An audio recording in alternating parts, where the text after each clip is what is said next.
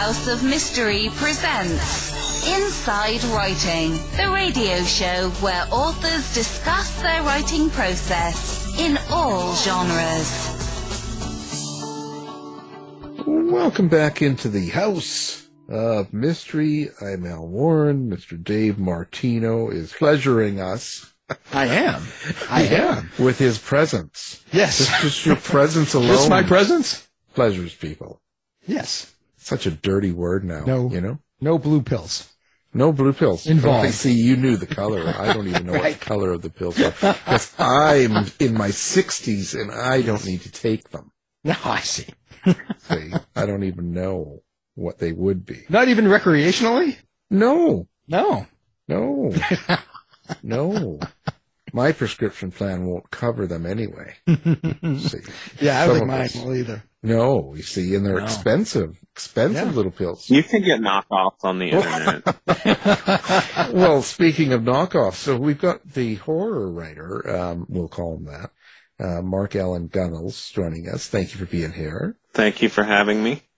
I don't think I would do um, knockoff pills. Isn't that dangerous? Aren't you scared of what you'll get in the mail? Well, I'm not saying I do it, but I'm just saying if you don't have much money, you have to be economical. Economical is no good if you're dead. Wow. I mean, I don't know. I see that. I see that all the time. There's all sorts of advertisements for buying things on the internet, like pills and medications.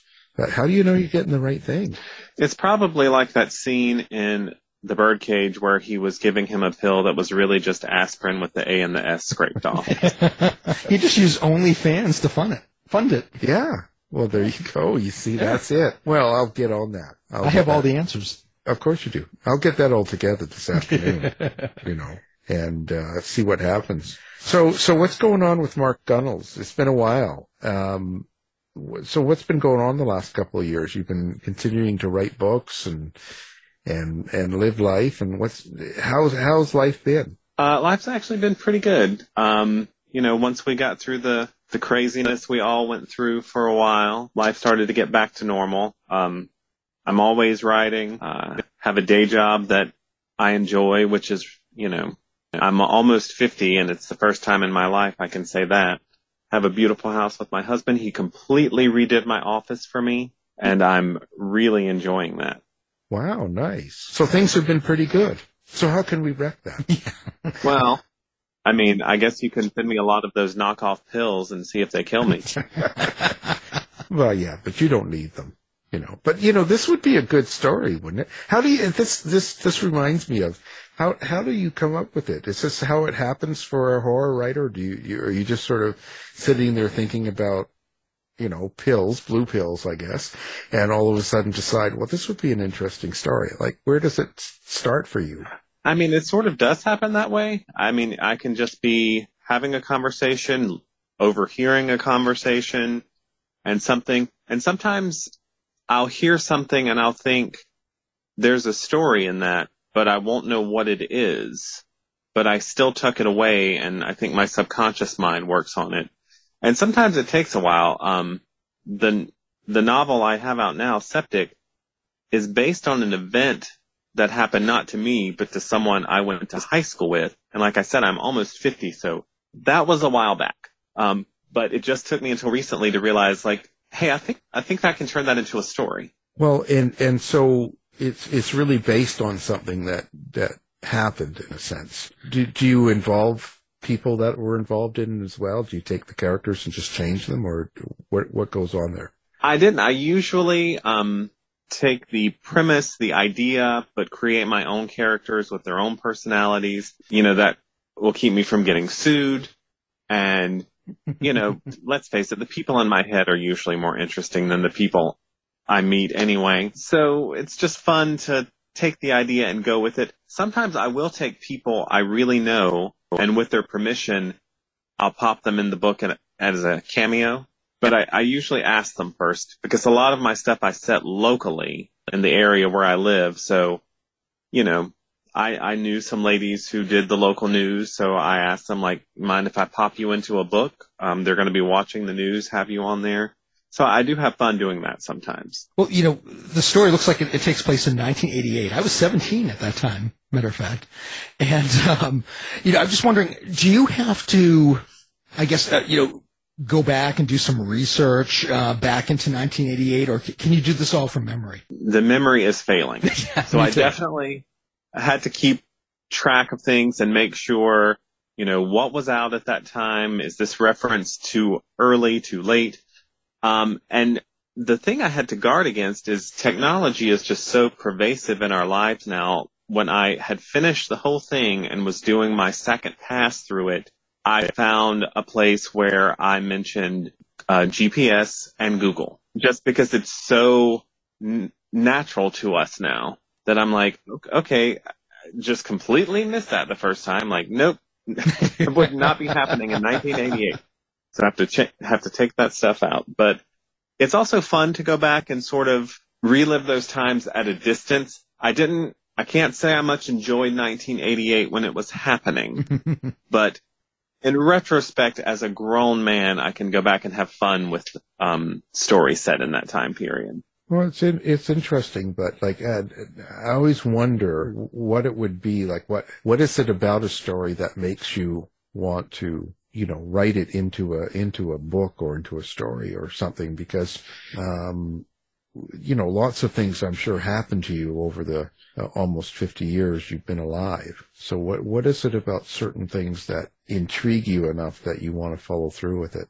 Well, I get a lot of um, premises in my head, and what really makes one come alive to me and want to write it is I'll get the premise first, and then I'll start thinking about the kind of characters I could have in a story that revolved around that premise. And it's the characters that usually get me excited to write it. Um, when I start to think of specific personalities, that's when I get into it. It's almost always the characters that want to draw me into a story. Um, because like I said, I'll get, I, I'll think, oh, that would make a good idea, but I can't make it work until I know who's going to be in that story. Did you have a point to it? Like, there's something you want to tell people when you're telling a story? Like, do you want them to get something out of that story besides just the, the horror? I mean, I guess first and foremost, I always want people to be entertained. Um, because writing for me is a joyous experience. I want the reading of it to be fun. I don't usually go in with a set like message or point, but sometimes they, they just develop organically. Um, I mean, Septic is a pure suspense novella, but as I was writing it, I had a lot to say about, um, I- I'm very big on the subject of queer representation. And in the 80s, when I was growing up, there wasn't much to be found in popular media. And yet we were still there. We still existed. So when I'm writing something like that, I want to show there were queer people that existed in the 80s and how life was for them and the things they had to deal with. So I don't, I try not to do it in a preachy, I'm teaching you a lesson way. But like I said, it's the characters. So that's the lives they live. That stuff is going to come up. Yeah, it's interesting, you know, the, um, the differences. Do you think it was, do you think it was a better time back then than it is now? No, certainly not for me, but for queer people in general, definitely not.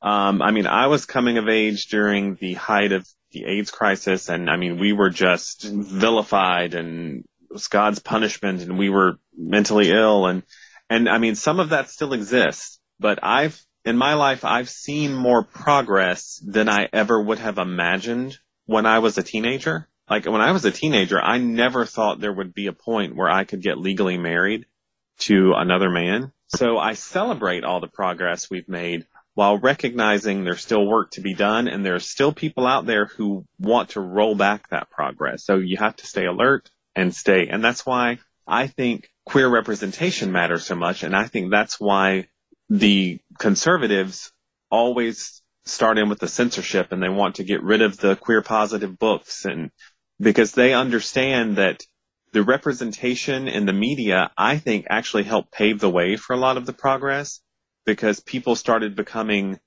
familiar with us through television and movies and books. As odd as that sounds, it helped make us more human to them through the, through the fiction. so there's kind of a powerful thing that I think happens with that sort of thing. But um, one thing I would say is that um, th- that's true. But what happens is uh, this, it becomes very sexualized. That seems to be the one thing that they can um, point out or bring to attention of the public to make it sound bad. You know what I mean? Well, that's the thing, especially with a lot of the YA books, is they say they don't want us teaching kids about sex, but having a book with two dads isn't teaching them about sex any more than a book with a mom and a dad. So even when there's nothing sexual in a work, that's the where they want to go to to make it seem bad. But um, I will say in adult work, I like to see the characters not sexualized, but I like to see characters that have that component. Because I feel like a lot of what we started getting early with representation was the neutered gay character who was there for humor and one-liners and to be the female lead's best friend, but didn't have a fully realized life like that because, you know, sex is a part of everybody's life. Even if you're not having it, you have a sexual component to your life usually. So I like to see the queer characters treated that way too in adult work. Um, and I I think the more we normalize that, the less they can latch onto that as something bad because it's just sort of blending in with the way all characters are treated. Right, right, and it takes time.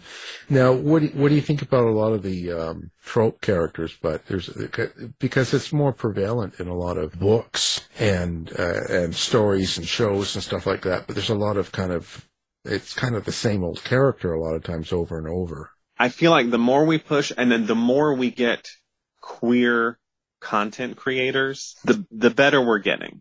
Um, but I I do know what you mean, and I even I had mentioned I had read a book by um, the author Christopher Rice, who is um, Anne Rice's son, and it really struck me because it it was a a romance book, and one of the leads was a very effeminate gay man, and it made me realize how rarely you see an effeminate gay man as the hero and the romantic lead.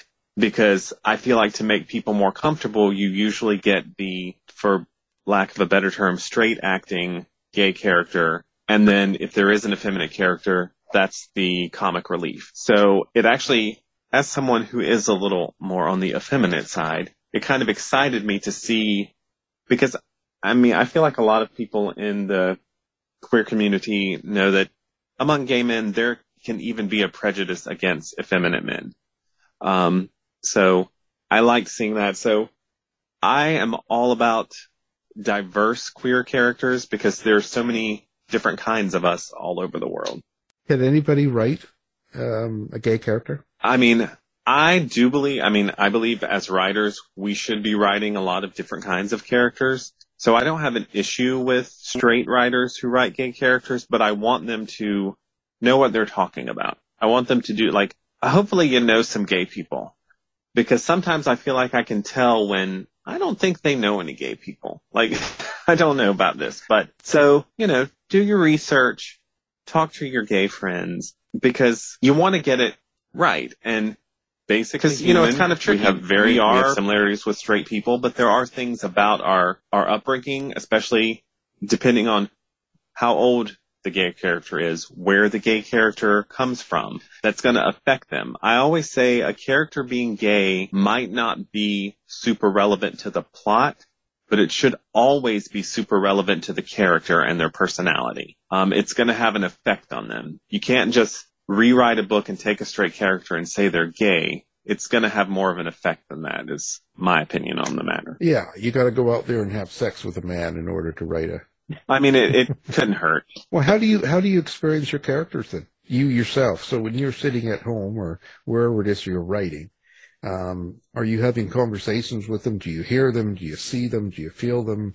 How do you have an, any sort of relationship with your characters, or are they totally distant? when I'm in a book, especially a novel, um, or even a novella as opposed to a short story, and I'm living with them for a little while, there's this weird kind of thing that happens where I wouldn't say I have conversations with them, but they sort of exist along beside me. And when I come to write, I feel like I'm spending time with them.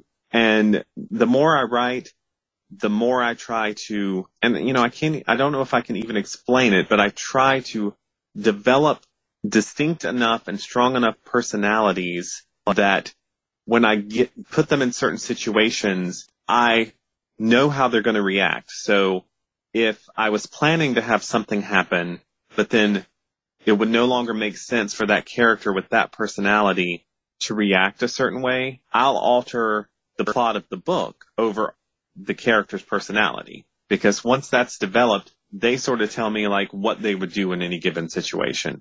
And that makes it kind of fun because then I can kind of veer off into unexpected areas, which hopefully translates to the reader as not being able to really predict where the story is going to go. You know, I, I was surprised to learn that like 20%, maybe even up to 50% of people uh, have no internal dialogue.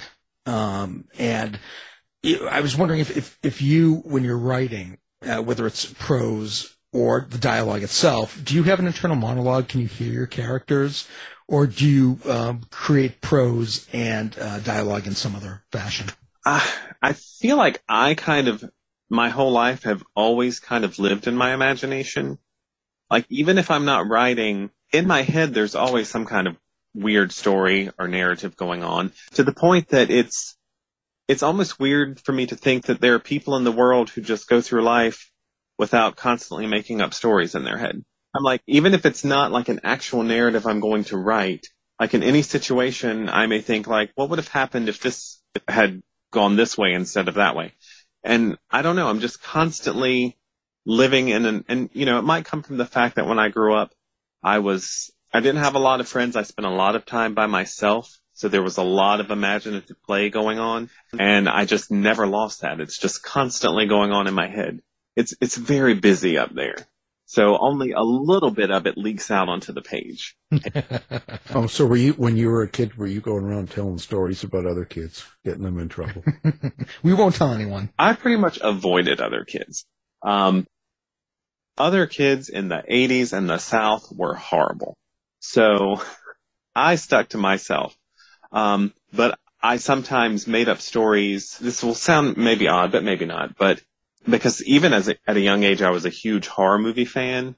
So I would invent horror movies in my head. Sometimes original horror movies. Sometimes I would invent my own sequel to say Nightmare on Elm Street. And then sometimes I would just steal the people around me and they would be characters in the movie that was going on in my head. So, you know, uh, maybe it's psychosis. I just assume to think of it as imaginative. Right. Well, you weren't actually killing them. So were you, were you killing off people in these, these stories in your head that were bad to you or you didn't like? Well, sometimes, I mean, there were horror movies going on in my head. so, but you know, yeah. but you know, sometimes it was all, it wasn't always horror movies. Sometimes I invented storylines for the facts of life. That's just how crazy I was as a kid. I would, in my head, I would write myself into like shows I liked. A, a lot of, of that going on. The more I say it out loud, the more I feel like they should have gotten me therapy as a child. But, but you know, it, it turned me into a writer, so I'm not going to complain. You were hanging out with Tootie and Blair. Yeah, especially Natalie, because Natalie was the one who wanted to be a writer. So I was, you know, that's the one I was drawn to. Would you have a favorite character you've written? There are some characters I I wrote a novel that came out um, last year called The Advantaged, which actually isn't a horror novel. It's more of a coming of age story. But uh, the main character in that, Silas, I have a lot of affection for. Um, and part of it is because he was so not perfect. Um, sometimes it's hard for me to really relate to a character that seems too perfect because then they don't seem real to me. I felt like he had the kind of flaws I could at least understand. He was definitely one of my favorite characters that I've written. And um, in the one I have out now, Septic, I have two characters that kind of show two different sides of what it was like to be a closeted queer teenager in the 80s. And I have a lot of affection for them. And, you know, some of my favorite characters, though, are side characters that are just fun to write. I have a haunted house novel called 324 Abercorn where there's a character named Harold who is also a drag queen named Titty Titty Gangbang. And he was every scene I wrote with him was just pure pleasure. And I have a horror novel called Sequel that also has a, a side character um, who's a pop star named Leilani. And I don't know, they're they're just so fun that I look forward to scenes they're going to be in. And sometimes they end up taking over parts of the novel more than I imagined just because I have so much fun writing them. Well, that's interesting. So what makes a good good book to you or a good story? Like what is it that holds your attention? Sort of like when I'm writing, what really draws me into a book is character. I mean, I love a great premise, um, a good pace, but I have to be attached to those characters and I don't always have to like them. I know, I feel like people talk about likability and it's a little overrated because I think sometimes when people complain that characters aren't likable enough, it's because we can't face the fact that we're not always likable. like sometimes we all have our moments. So I like characters that are just interesting and complex and that'll, that'll bring me along. I can read a book that isn't plot heavy as long as I'm into the characters because if I'm in love with the characters enough, I'll kind of follow them wherever they go. Um, I know I, am a fan of the author Joe Lansdale, and there was one book he wrote um, where the, the main characters, for a chunk of the book, all they were doing was fixing up an old house. Wasn't really propelling the plot forward, but because I found those characters fascinating, I didn't care. I was just enjoying hanging out with them. Have Have you ever been part of um, writing a story and um, halfway through you get stuck, or you kind of lose interest, or you stop and you don't know what to do? Has that ever happened to you? Uh, I've had a few instances where I will get partway through a book and sometimes I can't even pinpoint what happened. Like I'll run out of steam, and usually I I'll spend a little bit of time going back into it because sometimes I can pick the momentum back up. But if I can't, I don't have any qualms with putting it aside and starting something new. Almost everything I've ever put aside, I've eventually gone back to and finished. Um, sometimes it may be a, a few years have passed, but what usually happens is I'll get to thinking about it. I'll pull up what I had written, start reading back through it, and get excited by the story again. And usually over that time, any plot problems I was having, it's working in the back of my mind. I, I suddenly can see ways to get past them, to overcome them. So, but yeah, um, I mean, I actually just started a new novel, but I, I was in the middle of another novel that I put aside because I was just kind of losing steam and I put it aside. I'm going to work on this one and then go back to that one when I'm done. Have you ever gone back to one of your older books and decided that you'd like to rewrite it or rework it somehow? Not really. I am kind of of the opinion that books are a time capsule. They're a time capsule of the time that they're written, but they're also a time capsule of what a writer was capable of at that point. Some of my earlier books, I probably feel like I could do better now but what I ask myself when I look at them is, is that the best I could do then? And if the answer is yes, then I still feel proud of it because it's a journey. It's like as a reader, I know there are some writers who are embarrassed by their early work and want it to go out of print, but I like following that journey with a writer. I like seeing how they developed. Um, so I would probably never go back and redo one of my earlier works. What do you think you get out of uh, each time you write a book or a story and you get one published? Is how how do you think it changes you? Well, I mean, I hope just the act of doing it over and over improves my ability to tell a good story. Um, I feel like it does. I feel like with each book, I learn something. Um, maybe on one book I learn about pacing. Maybe in another book I learned about character. Um, I wrote a couple that I learned. One of the trickiest things is to have a book with a twist ending that plays fair so that if you go back and reread it, you can see everything was leading to that twist, even if you didn't see it on the first reading. And that's kind of tricky. So I wrote a couple of books where I felt like I was learning that.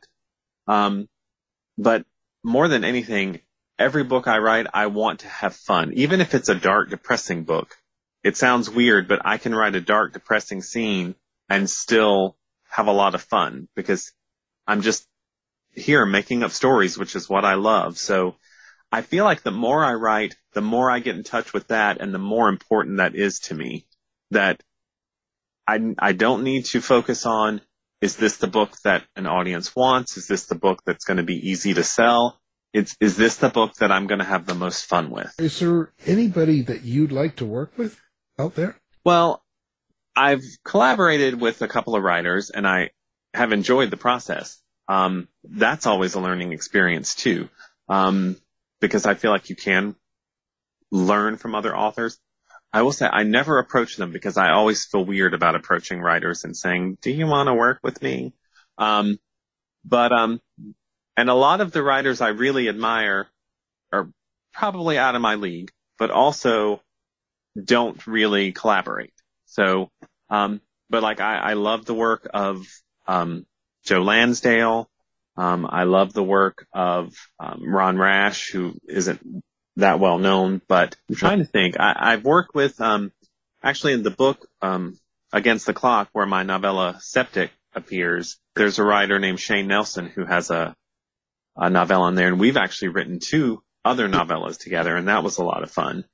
Um, I, I actually wouldn't mind working with him again, and I worked with an, an author named Aaron Dries once on a novel called uh, Where the Dead Go to Die, and I wouldn't mind working with him again either and we've talked about it, but we we just haven't been able to uh, find the right project. Well, when it comes to collaboration like that, what's your process? Do you go back and forth, or uh, yeah, just come? How does that work for you? Um, it's actually worked different with different authors. Like when I wrote um, with Shane, um, it was back and forth. It's like um, he would write a chapter, send it to me. I would write a chapter, um, and it was very similar. I wrote a novel with uh, James Newman, and we did it that way. But when I worked with um, Aaron, it was completely different. I would do the first pass of a chapter, and then he would kind of fill it in because I'm a more bare bones writer. He's a much more descriptive writer. So he would kind of fill it in, and then sometimes things he would do would kind of change my idea for what I was going to do in the next chapter. Um, so that one was a completely different experience, but you know, I always say whatever works uh, with a writer, um, because when I when I look for writers to work with, it's not necessarily about do we have similar styles or do we have similar ways of working. It's do we have similar approaches. I'm always looking for writers who always approach writing like I do as something that's fun and not a chore. No, know, when you're writing a horror, do do you think about the violence on the page and how you're going to write any sort of, you know, graphic or killing or anything like that? Are you conscious of it or do you think about it or do you just, just do what you do? I don't give it a lot of thought. I sort of get the story going and let it tell me how violent it needs to be because I've written some horror novels that are very violent. I've written some that aren't as violent. Um, what I sometimes call gentle horror um, especially the ghost stories, um, because those I'm focusing more on the atmosphere and more on um, a sense of the surreal. Um, but so I let the story dictate. If the story is something that feels like there's going to be a lot of violence in it, I don't shy away from it if that's what the story kind of dictates that it needs. Well, speaking of horror, you know, uh, horror kind of imploded after the 80s, kind of like the early 90s. Do you feel that um, today horror is making a comeback? I feel like, especially in the small press world, horror is thriving. In the larger New York publishing world, you know, I feel like it's still a few names and nothing more. But it, it does seem cyclical um, things come back around. Like even in the small press world, like, you know, zombies are hot now and then everyone hates them, but they'll come back around. Same with vampires and ghost stories. So I, I definitely feel like in the mainstream, in the big New York publishing, it's, it's, it's not alive the way it was. Uh, we don't have a lot of those great publishers we used to have. I was obsessed with the Dell Abyss line, um, back in the nineties. Um, so we don't we don't have as much of that. We don't even have things like leisure when it was around. Um, but you know, it's in the small press where I feel like there's a lot of great stuff being done. So a lot of the horror novels I read do come from the small press now. How do you present your suspense in a horror novel? Like, do you, do you like to build sort of mental terror up and stuff like that in, in your writing, or do you just go right for the kill? I like a build up. I like for suspense, I like it when there's that gradual rise of it. Uh, so where it's not everything at you all at once right up front, um, but just that feeling of things being just slightly off kilter, a little surreal, and then it builds into some big moment, some big climax. Um, and you know that's a very personal thing. Some people like a lot of action right up front. But for me, what I like to read is that kind of gradual build, so it tends to be what I like to write. What do you like to, do you like any of the horrors you see on, on streaming now or anything like that? Do you like the way it's presented on, uh, on movies and television series? I will say these days I probably watch more streaming shows as opposed to movies. Um, because I, I love, I mean, you know, it's kind of cliche to say at this point, but I do love Stranger Things. I loved um, The Last of Us. Um, things like that. I feel like, especially with a, a show, you have more time to do that build because in a movie, you have a very limited time. So things do have to ex- escalate more quickly. Um, so for what I like, I do think the streaming shows uh, do it really well. I'm trying to remember the last horror movie that I really, really loved, but um, nothing is immediately coming to mind over the last couple of years. But um, but yeah, I, I still like to seek out horror. It doesn't all work for me, but but I feel like streaming is where I get more of what I like right now. Uh, there must be a lot of uh, pressure too for a lot of the uh, writers that are doing streaming to do a lot of things you know, because they're, they're sure, certainly trying to make a lot of them. Where do you see yourself going? Like, what is it you want to accomplish? I mean, basically, it's going to sound like I'm not ambitious, but my ambitions are just to keep writing stories that I love and I have fun with, keep trying to get them published. You know, every now and again, I will try to, I don't like to say up, move up the ladder, but, you know, I'll start sending out queries to agents. So far, I have had no bites, but, um, but I'm really happy in the small press world. There are a lot of different publishers that I, I enjoy working with. And to me, it's mostly about just enjoying myself. So I'm just going to keep on writing the stories that make me happy and seeing who out there wants to publish. Like going to a lot of the uh, book cons or horror shows or anything like that. Do you do any of those? Um, I've been to a few. I can't travel as much, um, just you know, for financial reasons. Um, so I don't get to go to as many as I, I like. Um, I have to go to the ones that are closer. I did get to go to the World Horror Convention one year, several years ago. That was a lot of fun. And there were a couple of local ones I got to go to. Those are always fun just because you're with your, you're with your people. You're with the people who understand that, you know, because a lot of times when you're a horror fan and you're out in the world. Like I've even done events at like the public library in my area. And when they find out you write horror, you sort of get that look. and they are not ashamed to tell you that they will not be buying your book. And I'm like, well, thank you for specifically telling me that. But, um, but at, when you get to go to those specific horror conventions, you're with the people who love that stuff and understand, you know, there can be depth to it. There can be quality to it.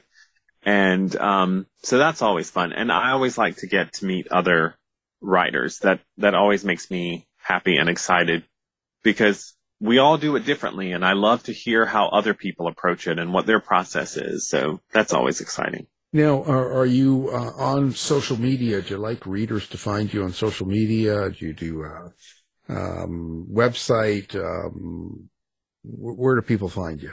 I'm on Facebook, even though younger people always tell me Facebook is for old people now. But I'm on Facebook, uh, Mark Allan Gunnells, and I'm on Twitter, Mark A. Gunnells, and I'm on Instagram as Make Reading Cool Again, where I just post pictures of books I love. But um, I haven't like made the leap into like the TikTok type of thing. I'm like I I'm I'm I just feel a little too old to. I'll break a hip if I try to make that leap But um, but I, I do enjoy interacting with people on Facebook and Twitter and Instagram. And I have a blog, markgunnells.livejournal.com. It gets updated semi regularly, but um, I I talk about just general writing stuff, and I like to interview other writers on there. Um, and that's about the extent of it. Um, technology. I was just talking to a friend today about you know, I remember when I first got on the internet, it was all about message boards. And I was just on all these different message boards. But like, you know, technology keeps changing and then it was social media and I'm probably a little behind the curve, but I'm doing my best for, for a guy my age. Oh, it's all you can do. You know, you, you older folk, you gotta be careful. That's You know, get yourself into trouble. You end up in jail doing something, you know. Um, so we'll have everything up on our website as well so people can find you easily. What are you working on now? So you've got another story in the works, you said? I just started a new novel that I'm calling The Next Chapter, um, which I'm thinking of as a coming of age novel for people in their 50s. Uh, somebody on my social media coined it coming of middle age. But, um, but I'm, I'm kind of having fun, kind of experimenting with it. Um, I've I've always been more of a pantser than an outliner, but with this one, I really like. I have an initial premise where the character just stands up in the middle of a work meeting and without saying a word walks out, walks out of the room, out of the building, out of his job. And he doesn't really know what he's going to do next. And I don't really know what he's going to do next. So we're going to discover it together. Oh, there you go. Well, Mark, I appreciate you being on the show. And of course, now your latest story is called Septic and it's in the uh, book called Against the Clock. Is it going to be available by itself as well? Uh, not at this time right now. It's in um, Against the Clock with novellas from Shane Nelson and Brandon Ford, and it's digital paperback, and they even have a, a hardcover edition. So I hope I hope people enjoy mine, and I hope they because I've read Shane and Brandon's, and they're great as well. Well, uh, our guest, Mark Allan Gunnells, thank you for being here. Thank you. I enjoyed it. Thanks, Mark. You've been listening to the House of Mystery radio show. To find out more about our guests, hosts, or shows, go to www.houseofmystery.com. Show's over for now. Was it as good for you as it was for me? Yeah. Good night. This has been a production of Something Weird Media. I'll be back.